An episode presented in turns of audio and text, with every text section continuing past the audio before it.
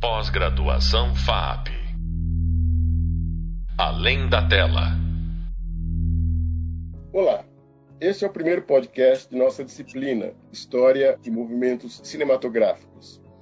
E o foco são os gêneros cinematográficos é, em a indústria do cinema.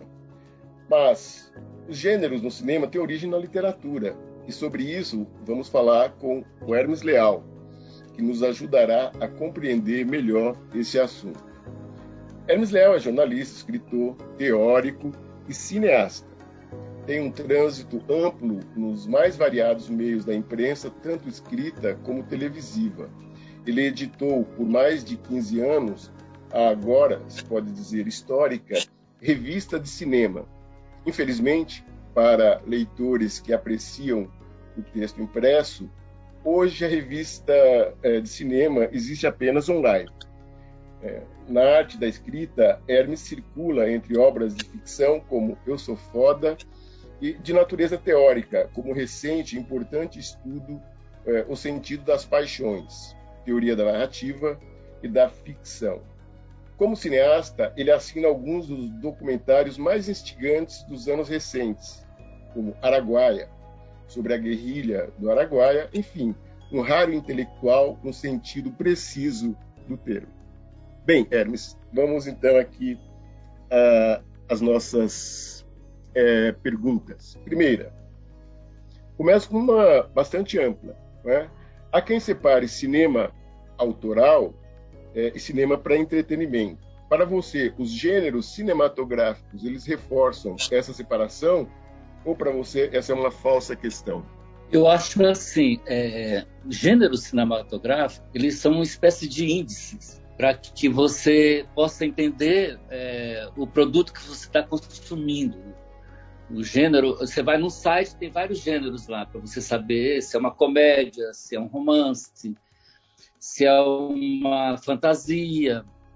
É, e na locadora também era assim, enfim, todos onde, onde, tiver, onde você for escolher um filme, se você entrar numa livraria para escolher um livro, normalmente você vai ter separado por temas, por gêneros ou por temas.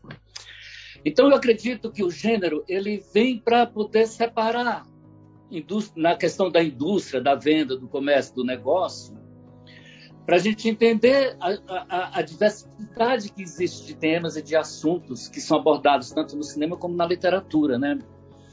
Aí, assim, é óbvio que tem um cinema mais para o entretenimento e, claro, que tem um cinema mais cultural.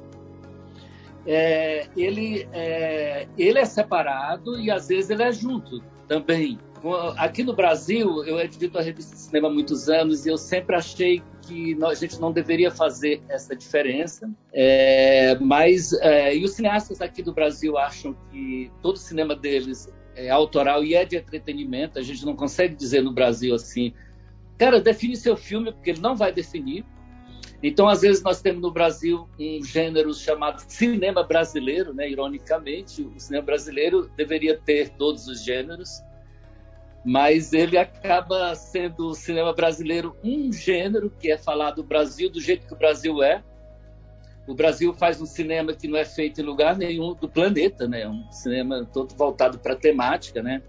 A gente não trabalha passionalidade, a gente não trabalha personagens, né? No Brasil, a gente isso para nós é, é quase um preconceito entrar em passionalidade dos personagens. Então, todas as nossas obras elas têm valores temáticos.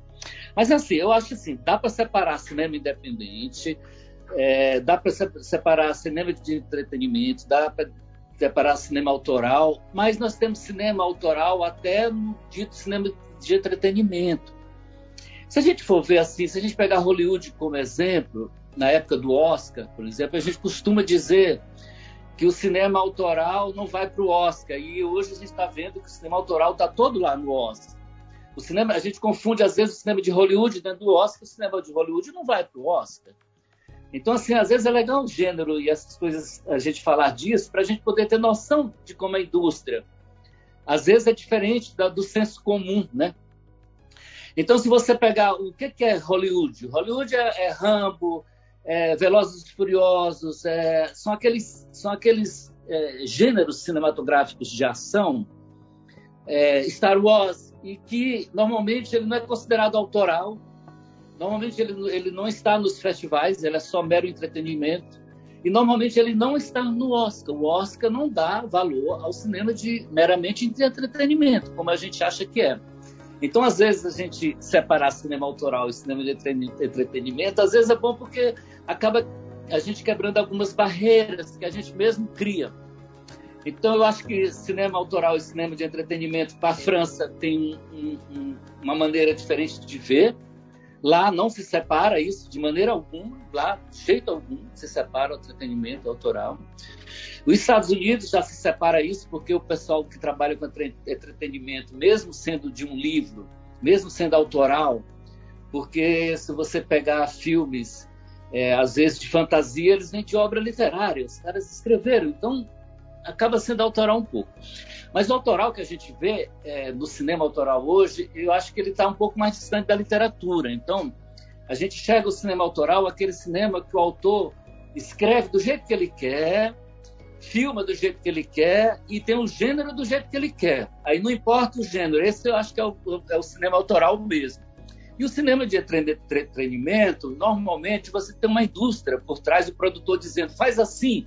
Se é um cinema de jovem, estou fazendo Indiana Jones, que é um cinema de entretenimento, e a pessoa está dizendo assim, olha, o pessoal tem que se divertir, você não pode parar a ação, então, às vezes, eu acho que você pode ter é, nessa diferença a composição do seu filme ser de um autor, né, que eu escrevo do jeito que eu quero. Né? Aqui no Brasil, nós temos vários cineastas autorais, outros da área de comédia, mas eu acho assim que dá para. É, é, é cultural a questão da divisão de gênero entre cinema autoral e cinema de entretenimento. É mais cultural. No caso de você pegar os Estados Unidos, talvez lá por ter um cinema forte industrial de Hollywood, de Hollywood mesmo, é, Transformers, sabe, Rambo 1, Rambo 2, Rambo 3, sabe, filmes que são meramente de entretenimento, talvez lá essa, essa coisa fique bem separada, tá? Perfeito. É, Hermes, agora, mudando um pouco aqui o diapasão, uh, os gêneros cinematográficos ele tem como ponto de partida os gêneros literários. Uh, estes, por sua vez, nos remetem à clássica divisão proposta por Aristóteles em sua poética. Claro que, é, como você mesmo fez questão aqui de abordar, é, há toda uma dimensão comercial nessa é, etiqueta que os filmes acabam uh, recebendo. Mas, de qualquer forma, gostaria que você comentasse é, essa relação, né? que pode existir entre os gêneros na literatura e como esses gêneros na literatura eles se refletem no cinema. Eu acho assim, é, os gêneros eles foram criados depois que a literatura foi criada, depois que o cinema foi criado. O gênero ele vem de uma maneira para organizar essas obras e, e, e, normalmente elas têm em comum é, o tema de uma forma mais superficial. Se é comédia, então é comédia. Se é drama, é drama. Se é policial, é policial. Se é terror, é terror. Então, a, literatura, ela, ela já tinha feito isso. A literatura já tinha crescido muito no início do século XX, quando o cinema surgiu. Então, as primeiras ideias de, de gêneros cinematográficos foram gêneros literários. E, esse, e, e por ser cinema e literatura duas artes narrativas, né? duas, é, é, eles acabam a, absorvendo a maneira como você escreve, a maneira como você filma as histórias, a maneira como você conta as histórias. Na literatura você tem conto, romance, você tem várias divisões na literatura. Se você entrar numa livraria, você tem uma área de, de letras, você tem uma área de ciências, você tem uma área acadêmica. Aí é, você tem áreas diferentes. Agora, sim, é, é, o, o, gênero literário eu acho que é um gênero muito mais rico é, hoje saiu na Folha de São Paulo é, uma matéria sobre um livro chamado A Camareira, de que ele é um gênero novo chamado é, Who Done It.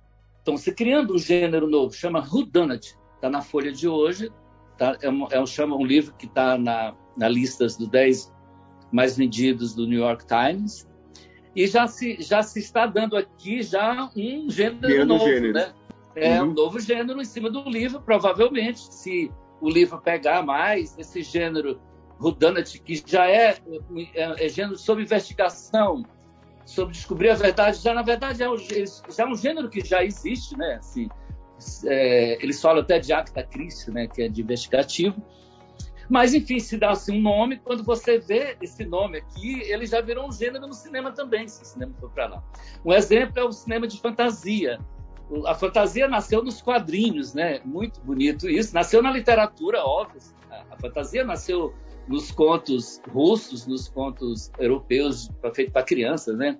Nos contos de fadas, né? Nas fábulas. As fábulas, ela, ela começou a trazer um gênero de fantasia. A Disney pegou nos Estados Unidos essas fábulas e criou algo chamado fantasia. E hoje esse gênero de fantasia foi absorvido pelo Japão com a animação, né? E hoje, uhum. e hoje é um gênero assim sedimentado de fantasia. E ele vem o quê? Vem da literatura, vem da fábula, vem dos contos, vem de longe. Então, assim, é, é eu acho que assim, é, os gêneros, as obras vão nascendo, é, elas vão sendo criadas e os gêneros eles vão nascer a partir das obras existentes você vai inventar. Um crítico normalmente não é o escritor que vai inventar o nome do gênero e nem vai ser normalmente assim o produtor em si, vai ser o, o, o leitor e o espectador, cara. Ele que vai definir essa coisa de gênero, ele que vai dar essa noção de gênero, tá? Perfeito. É, Hermes, é, agora eu faço uma outra pergunta para você. Há uma ampla discussão sobre as relações entre cinema e literatura, principalmente no que se refere à adaptação de obras literárias.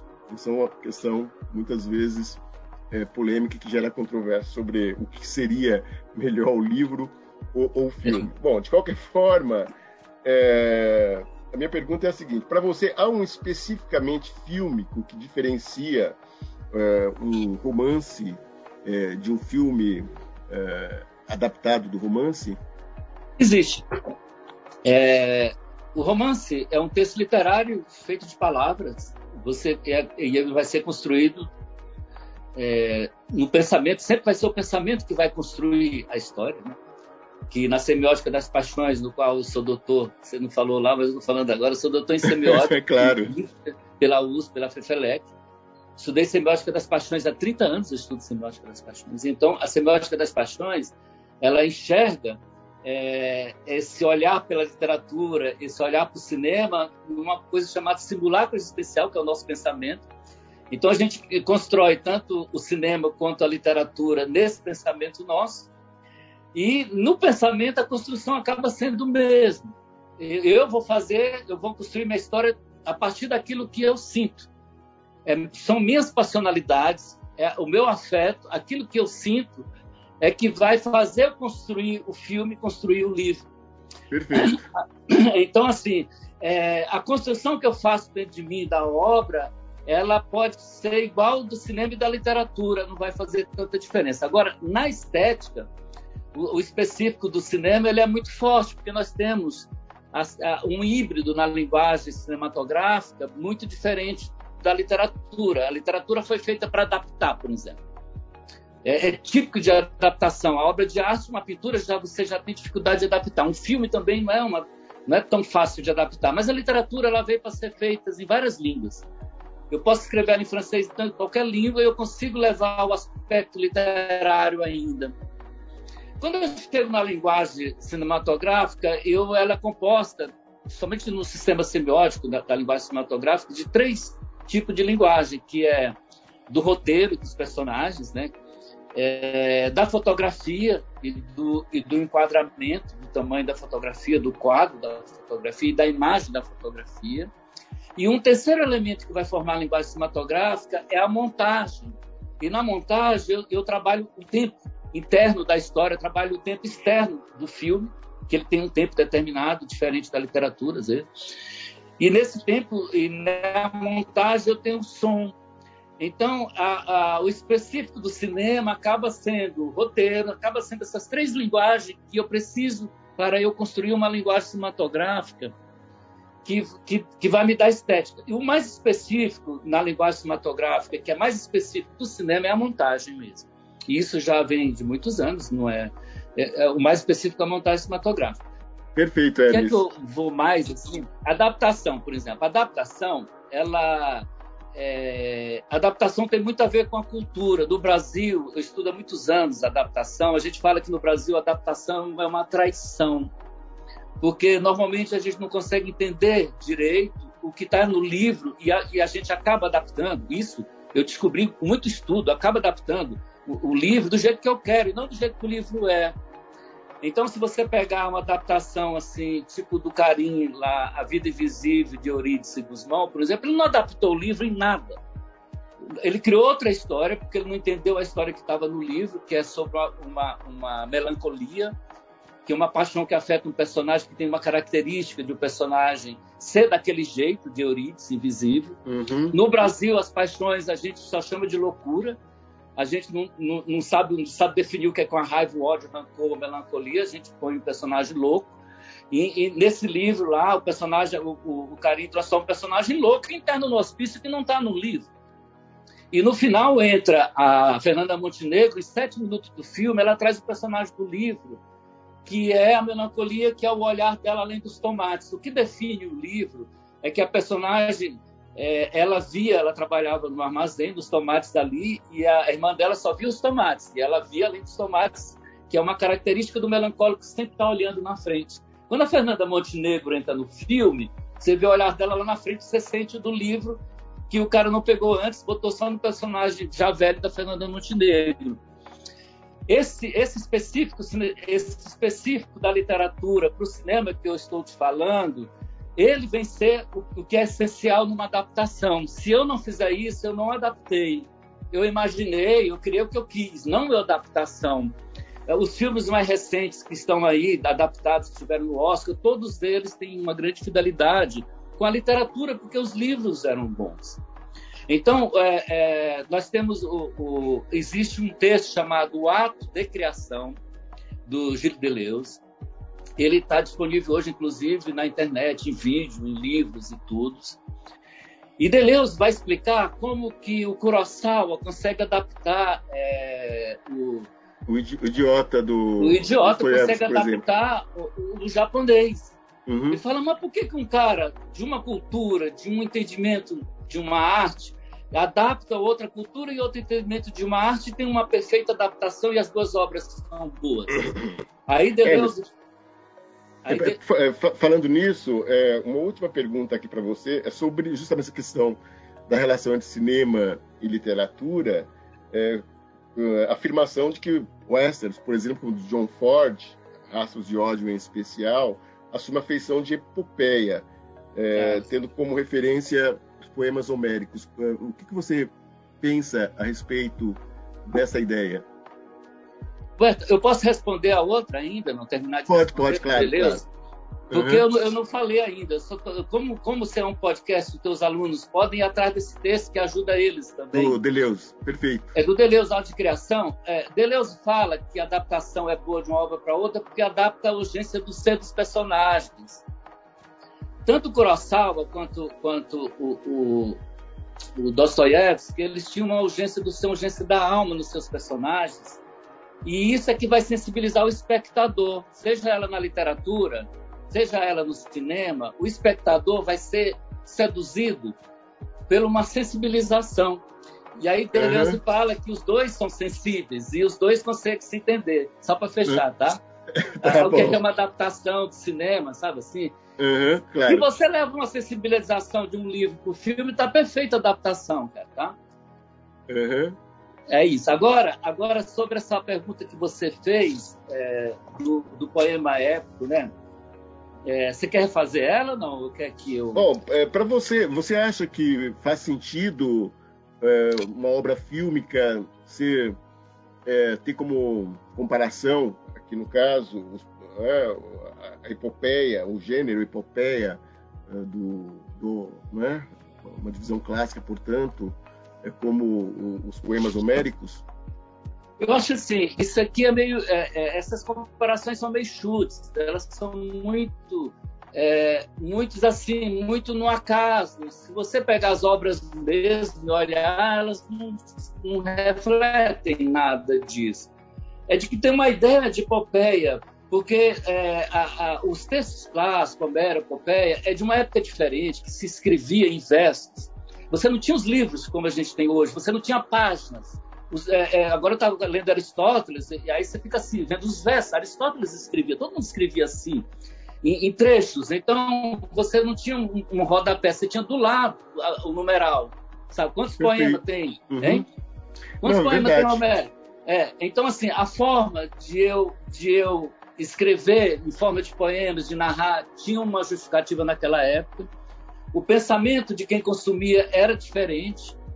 Então, a única coisa que existe na epopeia, que a gente pode dizer que é epopeia, mas não é só do S, pode ser para qualquer gênero, quando você tem uma grande.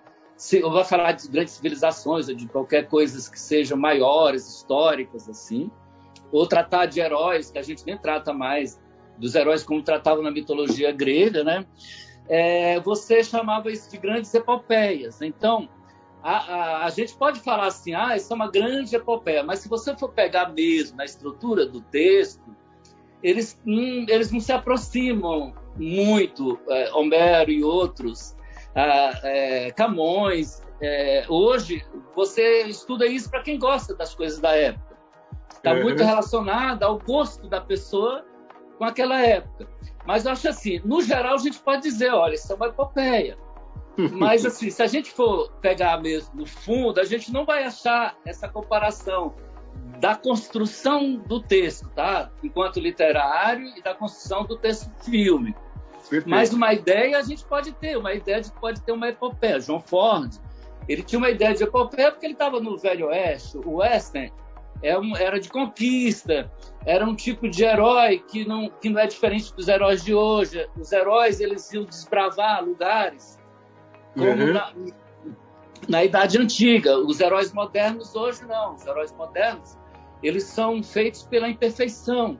O herói moderno é um Superman que é um ET, é um Batman que tem problemas psiquiátricos, é um Homem-Aranha que tem problema no sangue, química. Os uhum. heróis de hoje são heróis que impedem de usufruir a, a, a, alguma coisa da humanidade que eles são impedidos e eles por isso eles, eles se dedicam às causas justas. E na epopeia, os heróis, cara, eles, eles desbravavam aquilo no peito, meu. É, é, eram os heróis diferentes. Então, raramente nós temos heróis hoje, a não ser intergalácticos, né? Que, que, que, não, que não sejam mais os heróis de estruturas internas, que são estruturas poéticas. Vê o último Batman, que está no cinema. Tem que ele, ele é totalmente intimista, o personagem vem de uma melancolia profunda que impede ele de se relacionar com as pessoas, por exemplo. O que o Batman de hoje, ele, ele não é mais um herói de epopeia, mas ele é um herói com problemas pessoais gigantescos, cara, é diferente. Hoje, hoje acho que a grande epopeia da vida é vencer os bichos que estão dentro da cabeça de cada um. Assim. Isso é do mundo moderno, tá? O mundo moderno hoje enxerga o herói mais nessa linha, tá? Mas tá, tá aí, Roberto, acho que a gente pode fazer essas comparações a partir do momento que a gente enxerga essas grandes jornadas, tá? Externas, e não as jornadas internas, como eu estava te falando hoje, tá? Tá bom, perfeito, Hermes. Agradeço muito você. Bom, é, acabamos de ouvir, então, um podcast sobre a, a relação entre os gêneros é, literários e a literatura. Conversamos com o Hermes Leal, que nos esclareceu pontos relevantes para a compreensão desse assunto. É, até o próximo podcast. Espero que aproveitem. É isso.